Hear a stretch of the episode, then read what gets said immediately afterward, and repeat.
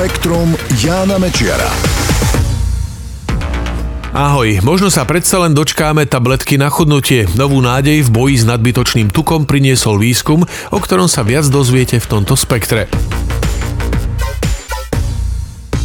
G1. Tak sa volá účinná látka, ktorú vedci objavili už pred niekoľkými rokmi. Mala by byť účinná pri liečbe rakoviny a momentálne ju testujú v prvej fáze klinických testov.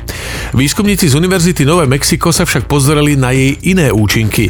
Všimli si, že G1 aktivuje isté receptory v bunkách, ktoré súvisia s hormónom estrogénom. Tak, veľmi zjednodušene povedané, účinkuje proti bunkám rakoviny prsníka. Vedci sa však podujali zistiť, aké účinky má na nerakovinu rakovinové bunky.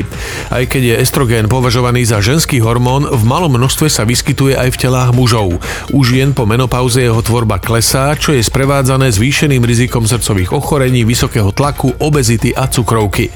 Preto vedci experimentovali so samicami myší s nízkou hladinou estrogénu. Aj pri normálnej strave rapídne priberali, rýchlo sa stali obéznymi a dostali cukrovku. Keď im potom podali spomínanú látku G1, priam zázračne schudli a cukrovka sa stratila. Ukázalo sa, že to nebolo spôsobené tým, že by myši jedli menej alebo že by sa viac hýbali. Bol to výsledok toho, že ich telá začali inak spracovávať prijatú energiu. Neukladali ju vo forme tuku, ale spaľovali ju. Ich metabolizmus sa zmenil, myši začali spotrebovávať viac energie. Vedci to isté skúšali aj na myších samcoch, ktoré majú prirodzene nízku hladinu estrogénu. Dávali im potravu s vysokým obsahom tukov, čo spôsobilo, že boli obézne a mali cukrovku. Po podaní Chalani G1 síce neschudli, ale za to prestali priberať a stav ich cukrovky sa výrazne zlepšil. Výsledky teda naznačujú, že skúmaná látka na každé pohlavie účinkuje inak. V oboch prípadoch má však priaznivý vplyv na metabolizmus. Toto všetko však boli len experimenty na laboratórnych zvieratách. Výskumníci chcú pokračovať ďalej a postupne sa dopracovať až ku klinickým testom na ľuďoch, ktoré ukážu, či G1 naozaj môže byť liekom na obezitu a cukrovku. Anglické ministerstvo dopravy vytvorilo fond pre vznik prvého mesta, v ktorom budú jazdiť výhradne elektrické autobusy. Vyčlenili na to takmer 60 miliónov eur v prepočte. O peniaze sa môžu uchádzať mestá, ktoré majú záujem zriadiť ekologický systém meskej dopravy. Výťazné mesto potom poslúži ako modelový príklad pre ostatné, pretože cieľom tamojšej vlády je dosiahnuť, aby do roku 2025 úplne všetky autobusy v krajine jazdili výhradne na elektrinu. Podľa ministra dopravy dopravy 200 elektrických autobusov nahradí alebo kompenzuje premávku 3700 dízlových aut, takže to výrazne pomôže pri znižovaní škodlivých emisí. Nový fond je súčasťou väčšieho vládneho projektu, ktorého cieľom je výrazná podpora autobusovej dopravy.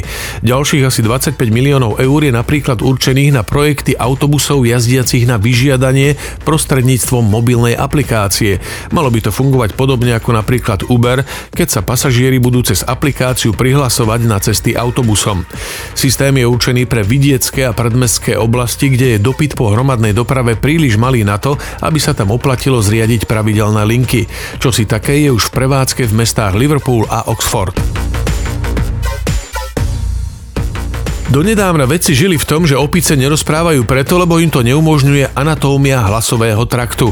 Zjednodušene povedané, ich hlasivky sú inak usporiadané ako ľudské, preto nedokážu vyslovovať hlásky a slová. Výskum bádateľov z Princetonskej univerzity však naznačuje, že opice by predsa len hovoriť mohli.